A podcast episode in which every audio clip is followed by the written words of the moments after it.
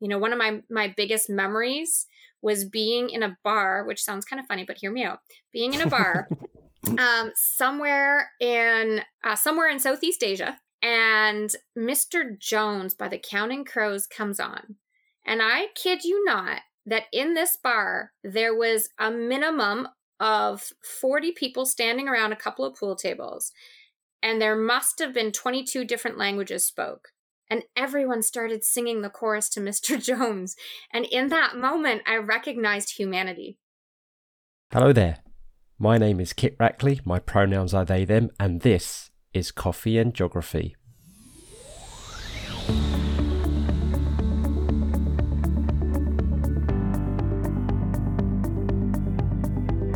The aim of the show is to get to know, explore, and celebrate the diverse and intersectional range of people on this rock we call home and their love and passions of it. We'll find out why guests identify as geographers, and if they don't exactly, we'll have fun exploring all the myriad of ways that connects their life to geography. So, pour your favourite brew, get cozy, and listen in. Oh, and don't forget to subscribe and follow us on Twitter at CoffeeGeogPod off we go.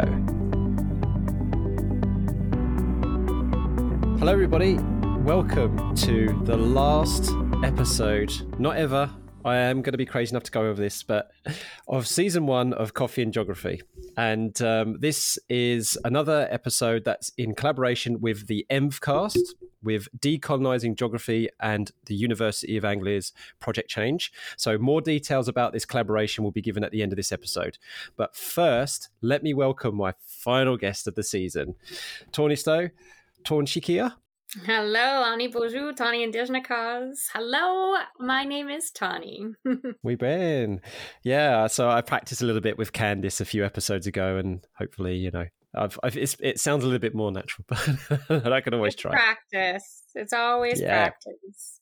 Always practice. Okay, so Tawny is a steward of land and resources, which allows her to embody her role as the woodland priestess, helping parents return home to their children through a reconnection to the earth.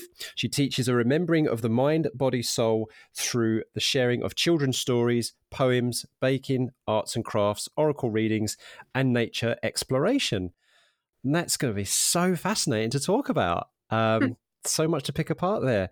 You know, I've seen so much about working with children and bringing children home to their parents. I've never really read something where it says helping parents return home to their children. Mm-hmm. That's really fascinating phrase. Well, for me, it it's all been a part of a healing process. So I am one of those women who found herself in an uncomfortable situation, and despite technology, a beautiful warrior child found his way into my womb. And it was quite clear at around the 12 week mark that me and that little child were either in it uh, or we or or we weren't, but either way we were in it together. And I happen to be a celiac. And so I have all kinds of stomach things that can make me feel nauseous at any given time. So I had no idea I was even pregnant. And uh, by the time I did figure out, it was actually past the technical 12 week mark, and I I was out of options other than adoption. So we really had to decide what um, what I was going to do. But the decision that was very clear was there was not going to ever be anybody else in our lives. It was going to just be the two of us. So there's a great deal of shame and pain and guilt among a million other pregnancy hormones that happen. And mm. ultimately, after the birth of my son and um, hitting some big health crises and being really brought down to my knees, I realized that he was my only reason for living. He was my only reason for staying because if I didn't stick around, he wasn't going to have anybody. And mm. that kind of gave me the kick in the backside to say, look, are you actually going to live your life or not? And if you are, do it better. And so, really, it's because of him I embarked on holistic healing. It's because of him I dove deeper into the many years I dabbled in things like Reiki or plant medicine or any sort of um, shamanic journeying. Those prior to my son were for fun. After my son, I began to realize they they were the way forward. And as I started to raise him, I began to recognize all of the trauma in my family coming down the women's line and how each of the women carried the this incredible just this in- incredible pain and suffering around their self-identity and as I started to research our family, I began to discover it was because both my great grandmother and my great great grandmother both survived Cowessess Indian residential school. And what had happened is my first maternal grandmother who went, um, you know, suffered incredibly, but was forced to, to also then send her kids due to um, land being taken away and food being unavailable. And she was put into a position where it would be the only way to try to keep her children alive. And so, mm. because two generations were forced into um, walking away from who they are and basically forced to stop speaking their language, stop practicing their traditions, and remove ceremony, the rest of my family became broken down by trauma. And what I began to recognize with my son was that I would pass that trauma on to him if I wasn't courageous enough to heal for me and all my grandmothers. And I realized that it was our children who help us return back to being alive, back to being here, back to the earth. Thank you very, very much for sharing that story with everybody. Um, I've just I'm ta- I'm I'm pausing here um, and just just just to disclaim to everybody before we started recording I uh, everybody I said to Tawny about how you know I've been using this podcast to kind of reevaluate certain things and learn certain things myself and I find myself doing that exactly right now you know as everybody is probably aware by now I have two children myself and all the stresses and strains that come with having children of primary school, elementary school age. but yes, yeah, I do realize now that they are they are encouraging me, helping me to be a lot more introspective about trying to reconnect with not just the parent that I should be, but you know, the person that I should be, how I should be behaving in general, how I should be connecting with people and trying to learn the mistakes backwards from from from you know retrospect kind of you know kind of the maybe my family my parents my father my grandfather you know and then just realizing and checking all that back again and how can i be a better parent it's yeah it's that's just really got me thinking quite deeply and i think uh, so interesting so intriguing thank you so much and a lot of people probably listening will have that little same sort of feeling as well if they've got children. I hope it gives people courage, you know, courage to keep trying. And and really what our kids are amazing at is love. You know, kids are hmm. just incredibly capable of love. And what they're trying to show us is how to love ourselves. And that's the hardest piece of healing is learning how to love ourselves and find compassion yeah. for our our parents or the damage that was done because I don't think until we become parents, we realize maybe what our parents went through because we couldn't and yeah. we weren't supposed to. And that's the that's the beauty of the cycle of life continuing on is just big growth. I just I feel like uh, I mean they've they've both they've both gone to bed now. I just feel like I just want to go up and give them a. I'm not. I'm gonna. I'm, I I do this most of the time anyway, but definitely after we finish chatting, I'm gonna go up there and just you know do that parent thing where I open the bedroom door. Oh, okay, yeah. So you see, you see the I can't emote it. Um, if people if, if people could see because we've got our cameras on, but of course the podcast it's if people would be able to see it in our faces and in my face, but uh, uh, hopefully you can feel it, everybody, how how I'm feeling about that because I'm I'm because uh, I feel so profoundly impacted in a positive sense in that. Um, I think the best the best way I can do is is actually and go straight on to therefore to your identity, because um, that seems like a nice little way to flow from what, what you've just said. Because you're in Arden in Ontario in Canada, but you said in your bio that you've traveled the world and you've lived and worked on three continents and you've shared the wisdom now with all your meet which is fantastic for a geography podcast. And you teach kids and parents to fall in love with nature daily and that requires all things geography absolutely.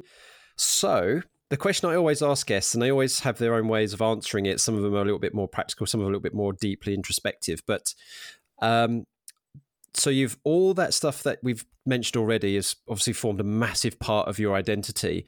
How has your travels and your living and working all these places, what you've absorbed from different places, different cultures, how is that, do you believe, has melded to what's formed your identity, as you've just mentioned? How has that all come together? Hmm, that's a really good question. Uh, one of the best gifts that traveling offers anybody is a change of lens you get to see something a bit bigger than the world you know. And I have been really blessed in being born in Canada and being able to use the working holiday visa system. I was able to live and work in uh, Australia, live and work in New Zealand, and uh, live and work in Europe as well through the UK connection. So, also then opened up opportunities not only to see other sort of colonial places, but to then take little side trips away from colonial places to other parts of Asia. And I would say what shaped me the most was recognizing that there is beauty everywhere in the world, that every part of the world has its own ceremony, its own tradition, its own pride, and that what makes a place beautiful is its people. Yeah. Without a doubt, it is its people that make it beautiful. You can look at a sun and and and see as many shades as the sky is capable of producing. But talking to somebody about what you see changes that experience drastically. Right. And so really the the what changed me was was equally landscapes of buildings, of, you know, ancient architecture, of busy streets, of profound caves and mountains and oceans, but also landscapes of people of all different race, color, and religious systems. Um, you know, one of my my biggest memories was being in a bar, which sounds kind of funny, but hear me out. Being in a bar um, somewhere in uh, somewhere in Southeast Asia, and Mr. Jones by the Counting Crows comes on, and I kid you not, that in this bar, there was a minimum of 40 people standing around a couple of pool tables. And there must have been 22 different languages spoke. And everyone started singing the chorus to Mr. Jones. And in that moment, I recognized humanity. In that moment, I recognized just that, you know, it doesn't matter. It just doesn't matter. There are so many things that don't matter there is a common humanity to all of us. And and it and it changed my life forever. And and I'll never be the same. And that moment will always always live inside of me. I see, and now I've got that song in my head. I used to love love those guys when I when I was growing up. Mrs. Jones and me you know. And so you know it's already in my head but you're right. And that's it. And and now that that connection you just had in that in that bar has you know by by proxy is now invoked some memories and connections in me. And and one thing I've noticed that you you did, um, and I'm about to now, and that we're aware of our privilege that we've been able to travel. So I've mm. traveled a fair bit as well. Um, and so you're right. A lot of people think, well, I'm going to go traveling to see places, landscapes, mountains, beaches, all that kind of stuff. You know, wildlife. Great, fantastic. But I totally agree with you. When I went to Malawi, for example, in 2013, that that experience was so profound. But it wasn't the landscape so much. It, you know, I I also went to Mvu um, Nature Reserve and saw amazing animals. It was the people. It was the people. And so, for those maybe listening who, you know, for any reason whatsoever, don't have the privilege of travel, maybe it's financial means, medical means, or whatever, just going out into the local area or you know going in a you know branching out just in the region and meeting people. And perhaps taking that step out your comfort zone to speak to people that you usually don't commune with or in, or in communities that you usually don't communicate with. You know that's traveling as well in my opinion. So um, we can all travel in our own way. I used to love saying live like a tourist in your own backyard live like a tourist in your own backyard. I love that. I really, really love that. Yeah. And you and treat it like your own backyard as well. You know, don't drop any litter, uh, leave only footprints, and all that kind of stuff. Oh, I, I, oh! If only I was still teaching, Tawny, I would have used that one. Oh. well, you are teaching. That's what a podcast is. true, true, true. Yeah. If I so, but and, and I've got plenty of geography teacher friends and colleagues who are out there, and teacher colleagues who are going to go. Oh, I'm going to use that in my classroom. Yeah. So I've we've distributed it by proxy. And of course, what we're doing right now, of course, talking via this podcast, I'm already saying, you know, I'm learning, I'm meeting new people, and I don't see this as work. I don't see this as uh, as effort. I see this as fun. I see this as joy. I see this as learning. I see this as in, enhancing my view of the world without having to traveling without moving. What was that? Was was that uh, Jamiroquai? Now we're going more music now, isn't it? What was the song "Traveling Without Moving"? I can't help you with all the pop culture. Counting Crows is about as good as it gets. oh, but they are pretty good. They're yeah. pretty good. Right. Uh, now I've got Omaha in my head for some reason. Now, uh, Omaha. You're going right to have a hard time in going middle America. We're traveling around the world for music now. And there's a great way to travel. And that's a great way to experience geography is to, you know, even if you're not feeling like brave enough to go out and meet people you don't know, be brave enough to try listening to music you've never heard. Yeah. Be brave enough to listen to some Gregorian chants. Be brave enough to look up some Tibetan monks. Uh, listen to an opera for a feel of what the people in Austria may have once wrote about. There's so many ways to use music to travel without leaving your own couch. Yep, and there's no excuse nowadays with uh, with uh, insert you know streaming service here. Uh, so, yeah, absolutely. And I used to try and do that as much as I could in the classroom, where where basically um, at the at, at least at the start of each unit, I would have a how I'd have a insert streaming service here playlist.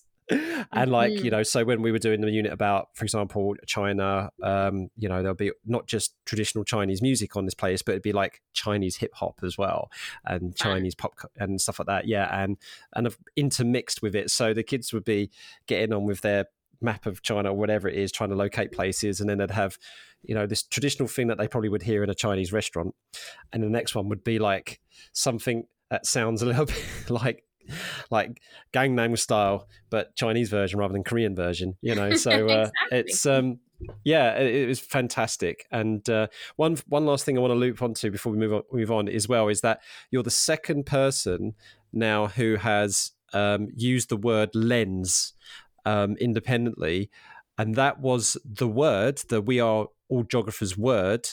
Uh, that Niall, uh, geography teacher Niall Cole, came up for for Candice Lloyd he gave her the word lens to link to oh. geography. And it's just incredible how now I've had, I think you're the second guest independently now. I think Eli Ramos and you have used the word lens just independently. So lens is going to be a big word, I think, uh, for in my word cloud now. So that's incredible. I love how this is all connecting together. Our drinks are one way that we can connect together. What are you? What are you drinking? I am actually drinking bone broth right now. it's it's four o'clock in the afternoon here, so I don't drink caffeine after uh, about eleven a.m. And um, I will sometimes drink a roasted dandelion root uh, or just some herbal teas for the rest of the day. But I am going through a major uh, growth spurt in the energetic spiritual realm that is um, asking of me to to nurture my body in different ways. And so i'm on a, a little stretch of no caffeine no citrus um no ferments. And because of that i i needed something to fill in some space. And so i was like oh okay well i'm doing this big work. I'm gonna nourish my the rest of my body with some bone broth. And i usually make it um, i'm very much into small scale regenerative uh, farming practices.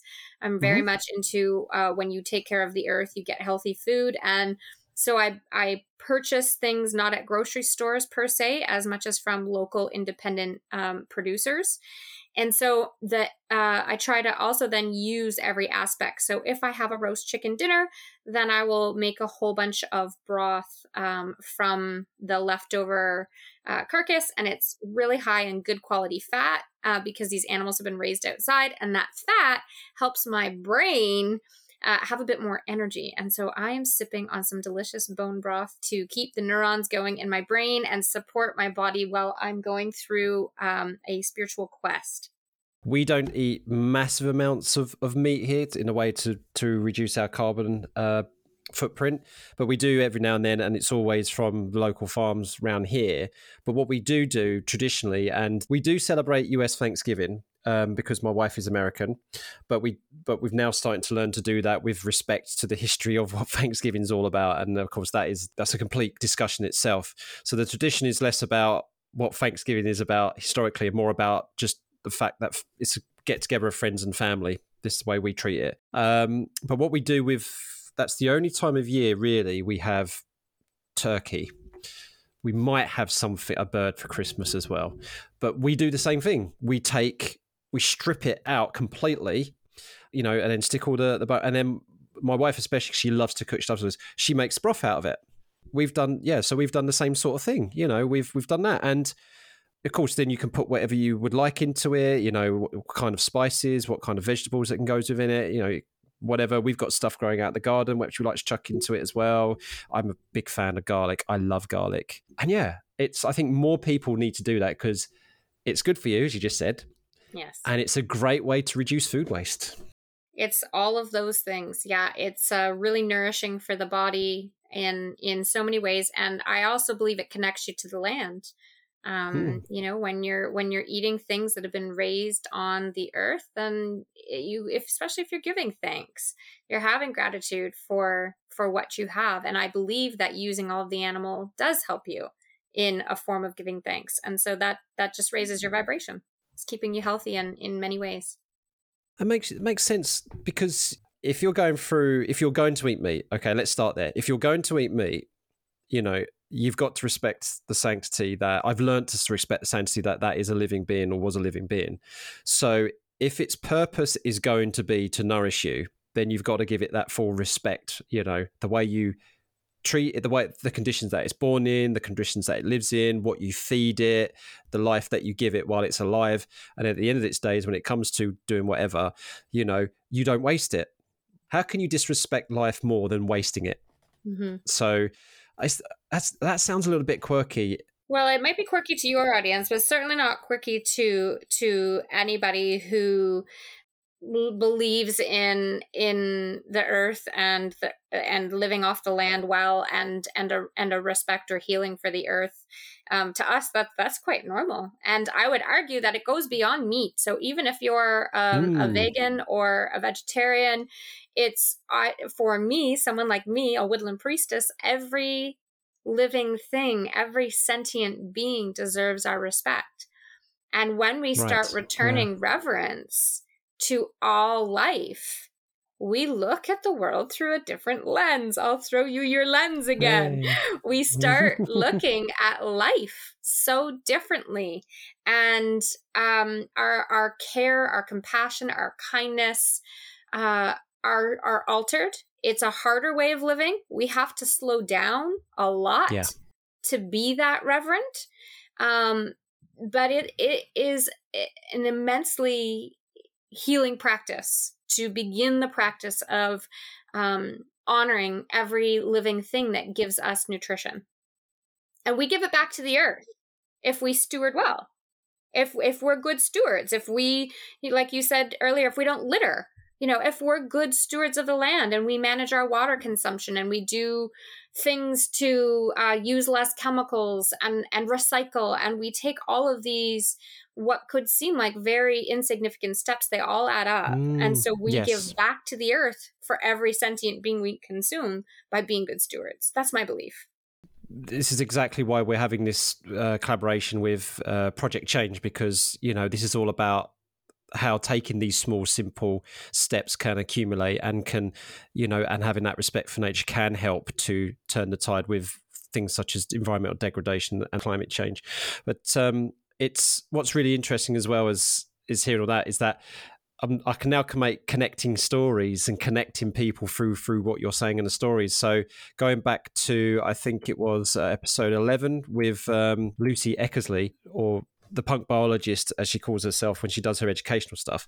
She gave a similar story uh, to you, but from a from a different lens, and it was this, and it's worth repeating but you've got to listen to that episode, everybody, because it gives it a bit more context. She said her dad came back from a farmer's market after buying some sausages, And he was like, I don't want to eat these now.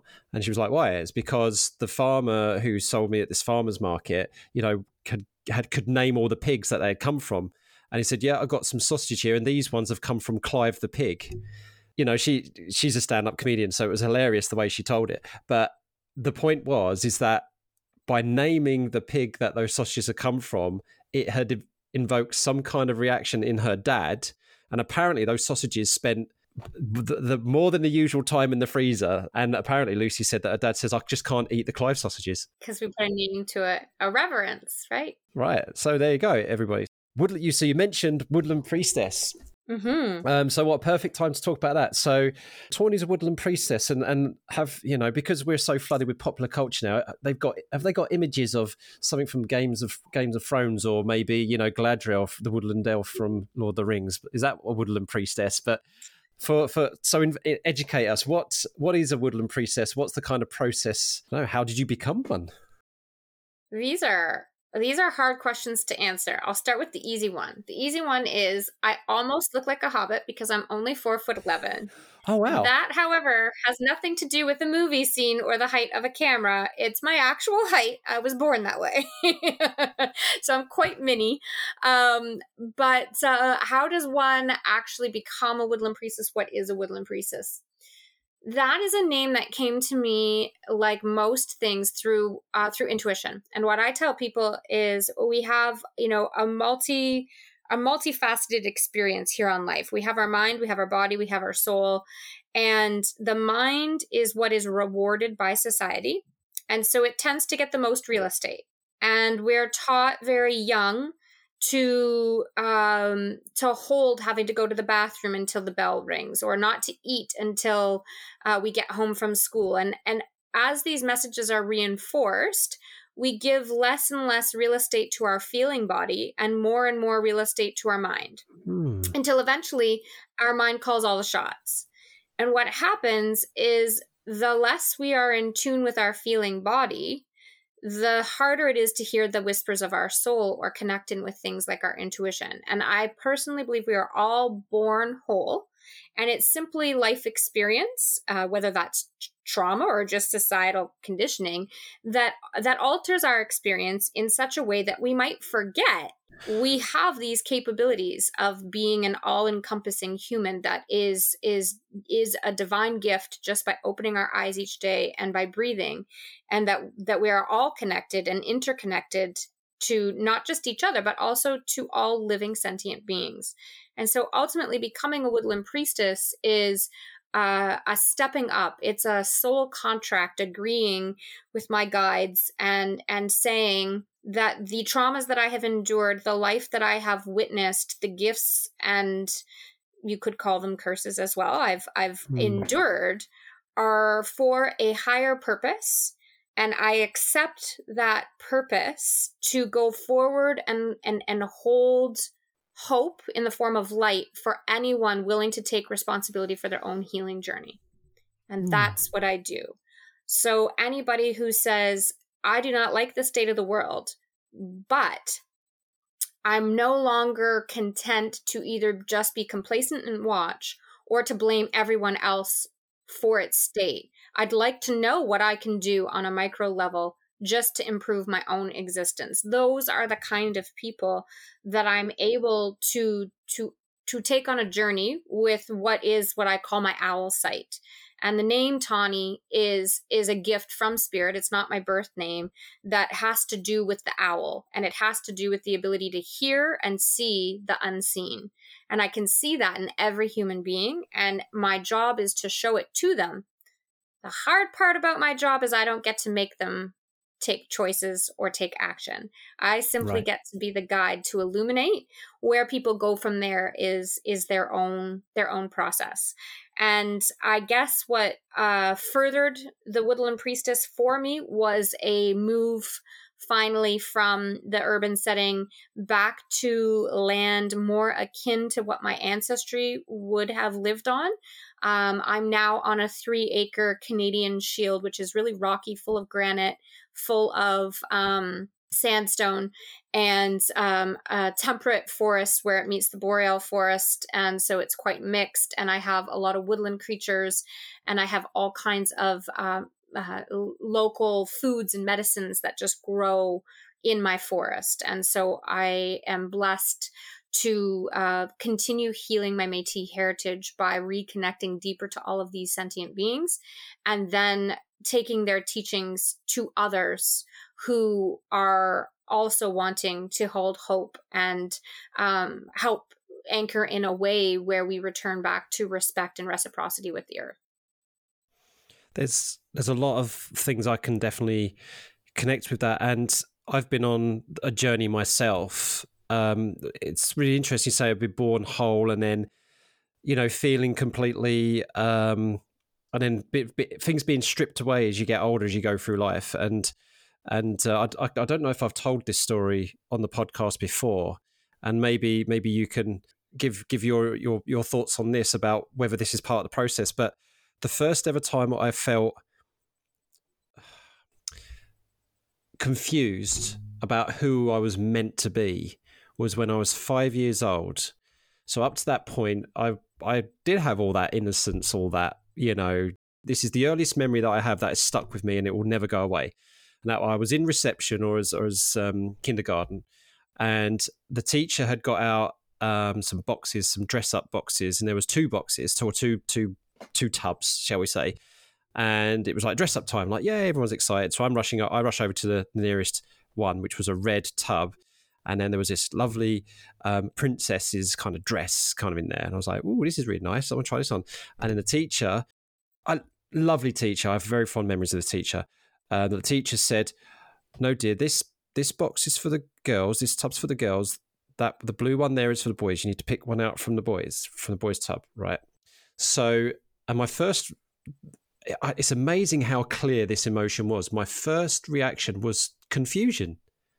You know, yeah, it's like, but I want that one, and why can't I have that one? You know, so, and that's the first, that's the earliest memory I have of now realizing now that I've, that I've identified my gender of being transgender, you know, mm-hmm. in terms of a societal construct. Mm-hmm. So, so if I was to tell you that that story is, I realize that's what I'm doing. I'm telling you the story. I'm just kind of telling you my journey. So, how would you frame that from from your point of view as in with the with the process that you go through what do, what would you see in me in that respect i would see the same in anyone your heart and your soul were desiring something and logic made somebody else override your feelings because somebody's societal programming said boys can't play with dresses. Mm. And it stopped you from the true expression of who you were and what you wanted to be. And I'm not saying that any five year old boy or girl who has an interest in anything opposite gender is going to predict their future absolutely. Of, of who or what they will identify with. But it is mm. absolutely, in my mind, a perfect example of a programming completely overriding what you desired. And that was absolutely your heart speaking. Right. And as parents, we get challenged all the time with our kids' desires to evaluate well, are we going to let societal programming tell us what they can and can't do? or the or or our own what we grew up with as parenting are we going to let that dictate how we uh, are with our kids? Or are we going to call ourselves out and hold back and and give our kids some space to simply be? There's a lot of pressure on kids to you know to to be adults from a really young age and to and when we we strip them of of their right to play and that yeah. right to play that playfulness is absolutely what keeps us in tune with our intuition so stripping us of that takes us away too I know, I know there's a lot of teachers who listen to this podcast, and I, I can guarantee you there's going to be a lot of nodding heads um, to what you've just said there. Um, we I can speak from my own experience, of course, what my colleagues have told me, but we think uh, the children that come through our doors and in our classroom grow up way too quick, way mm-hmm. too quick. On one hand, we want to treat them with respect. We, we want to treat we want to treat them as young adults, not because we want them to be adults, but we treat them as young adults because we respect them as human beings. That they have yes. their own desires, you know, aspirations, um, identities, etc., etc. That's why we want to treat them as quote unquote young adults but we also want them to be children. And one of the reasons why I left the teacher profession because I was tr- I was crushed by a system that just wanted to churn them out to plug more into society, to to fit more into a structure. And I just couldn't bear. I just I couldn't be part of that process anymore there were other reasons why I left the profession as well. And you folks who are still in the teacher profession, you know, I know so many of you. You know, I love you to bits, and I have so much admiration for you. Mm-hmm. You know, it's that's that's just that's just my personal feeling, and it's not so so not a judgment on any of you who have stayed in the profession. Thank you for staying in the profession because you're all amazing people, and I know that you do it in spite of these challenges, not because of them. You know. Yeah, it's really hard to hold space against rules and against systems. And anybody who has managed to stay in the teaching profession is fulfilling their own soul contract that could just be quite different from yours. Right. Yeah. And in doing so is still trying to hold space for something in in alignment with the same beliefs you might have. You know, just because they're still in the system definitely doesn't mean they're they don't agree. They're they're trying to carve out their own ways to yeah. to hold space for these kids. Yeah, that's so true. That's so true. The vast majority of teachers I know are yeah, they're they're working within the system despite the system and they are they they're in there for the kids. 100%. One last thing to talk about Tawny cuz cuz time is going and I've I've had so much you've uh, I've got this I, I feel okay everybody I'm going to say how I feel I've, I've I've got a knot in my stomach right now um it's really strange. It's the first time I've had this speaking to someone on the podcast, but it's so something has been fired up inside me, definitely, um, in, in, a good sense. I don't feel uncomfortable. It doesn't feel uncomfortable, but it feels some some energy has been released, and and yeah, there are so many things now I I, I want to do. Uh, reevaluate a few things, go and think about things. The next time I see my children, you know, try and make sure I definitely count to ten and re- remember all these things. So I just want everybody to know that that's how I was feeling. Um, Okay, one last thing. So, uh, you, you also mentioned you're an Oracle reader. So this is really interesting because I I don't really know much about that at all, apart from I heard about reading tea leaves. Um, you know, Candice Lloyd. We talked about how I think it was her grandmother used to do that. Used to um, gave you. T- I think she said something like she gave you. She offered you tea, and if she really liked you, she would read you uh, the leaves or something like that. Awesome. yeah. So yeah. So um, Oracle reading. Tell us a little bit about that. So uh, when I was about uh, 19 or 20, I started dabbling with tarot decks for the first time. And um, they didn't really. I knew there was something that was drawing to me them to them even then. I loved this idea of divination, of connecting to something bigger to tell a story, and it, but it wasn't really sticking for me. And then I got given um, an, an indigenous native native animal card deck and it started talking about animals in the form of medicine shields and the way that animals carry messages and that started to resonate much deeper and at the same time as that deck i was also given a druid deck and so it's really fascinating to me it was a druid animal deck and so it was the animals that i could connect in with that started kind of showing me um, that all of life had bigger meaning, but I really wasn't ready to do anything serious with it for uh, much of my life. Um, fast forward to where I am now. I lived and worked as a farm manager on on a on a herbal plant sanctuary, and that sanctuary was committed to um, protecting endangered medicinal plants, things like golden seal, Oregon grape root, um, just so people have a context of what I'm talking about when I say endangered medicinal plants. Um, there are many herbs that are dying out just because the ecosystems don't exist anymore and these are these are medicines so i worked and lived on that farm and i have been studying the teachings of that mentor, Samantha Orthlieb of Senses of the Soul, uh, ever since living and working on her farm. And I only left uh, when it was time to have my child. So um, I left to have my son and have stayed with her teachings. Well, bless that woman. She created an oracle deck and it gave me a way to continue with her teachings in a way that felt right. So I now get to use her teachings, which is how to connect with plants psycho spiritually, which means not even eating them. What messages do the plants have to get into your subconscious and help you grow on your spiritual experience eh, like your spiritual experience while you're living here on earth?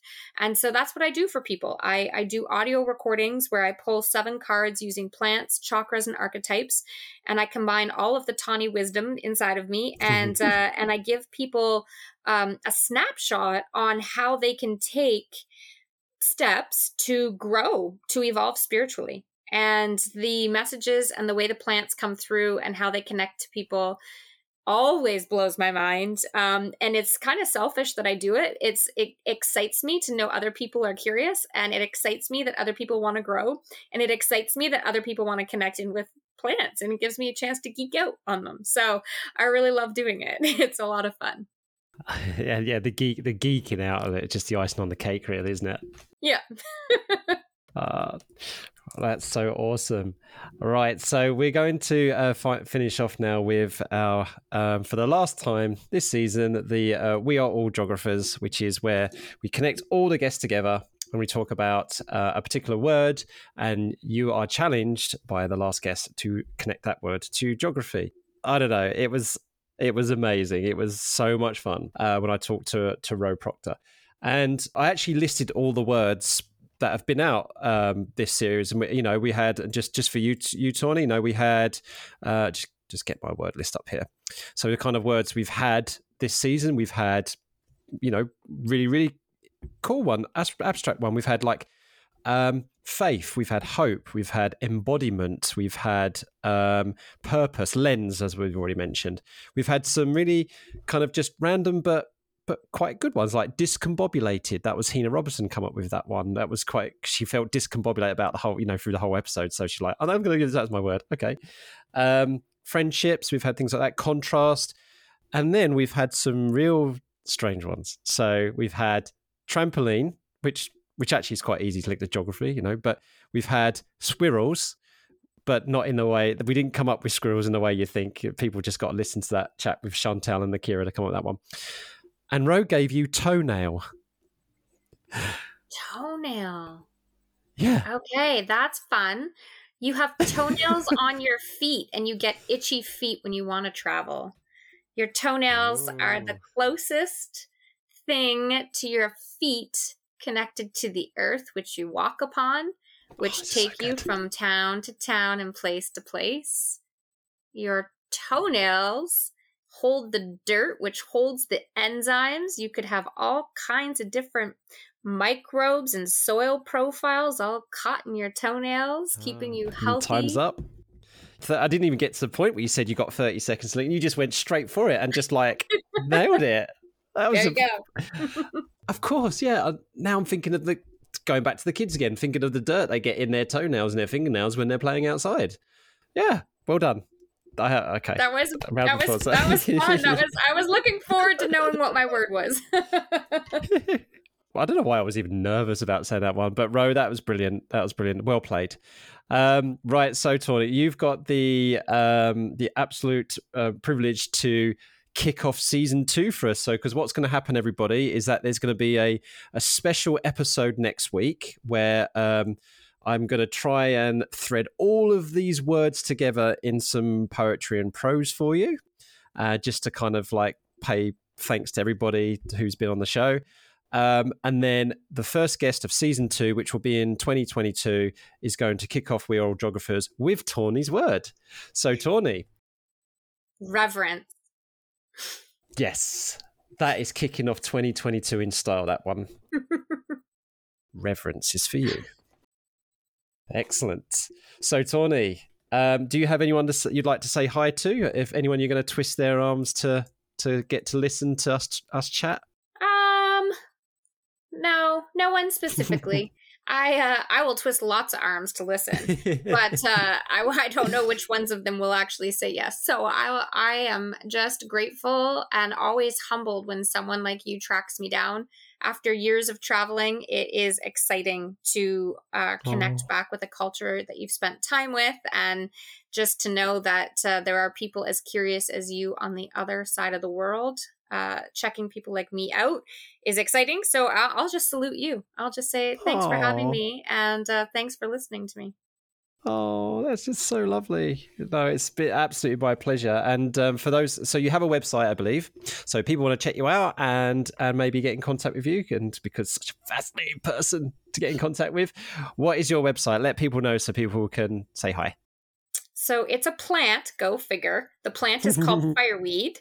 And uh, that's because fireweed emerges after a forest fire and spreads 80,000 seeds to change. So my website yes. is fireweedlearningcommunity.com. What a way to end the series, everybody. That's amazing. With fireweed. Yeah. Uh, Tawny, it's been so lovely to speak to you. So I'll just, I'm going to end by saying, Merci, Bamapi. Mm, merci, Chimagwich, Bamapi.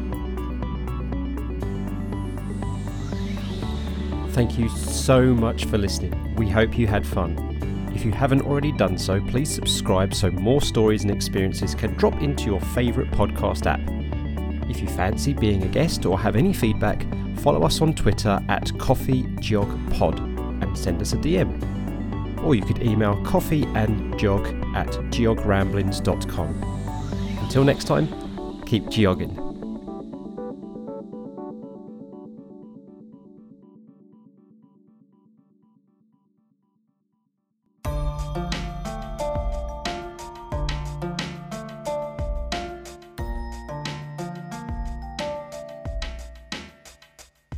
We hope you enjoyed the chat. This was a special episode, which is in collaboration with the EMFcast, hosted and produced by Mahnor Kadir, Decolonising Geography, which is a group of educators, academics, and students in the United Kingdom working to decolonise the geography curriculum, and Project Change, which is a programme of climate change workshops, resources, and competitions from the University of East Anglia. The guest in this episode of Coffee and Geography will join other guests on the EMFcast for a panel discussion about Indigenous identities and climate change. These discussions form the basis of educational materials and resources written by members of Decolonising Geography and used in materials in Project Change. To listen to the panel discussion on the EMFcast, please see this episode's description where you can find a link to that episode. You can also find a link to the Decolonising Geography website and to Project Change. It is hoped that these resources can help teachers, students, and members of the public understand how Indigenous populations are being impacted by climate change, but also what we can learn from them about managing our environment and becoming reconnected with it. Listening to those who are from cultures who have worked with the land and with the environment is absolutely key if we're going to push forward in addressing the climate crisis and move forward from discussions on the recent COP26 negotiations. If you have any questions, please get in contact with us at decolonisgeography at gmail.com. That's decolonise with an S, not a Z. We look forward to hearing from you.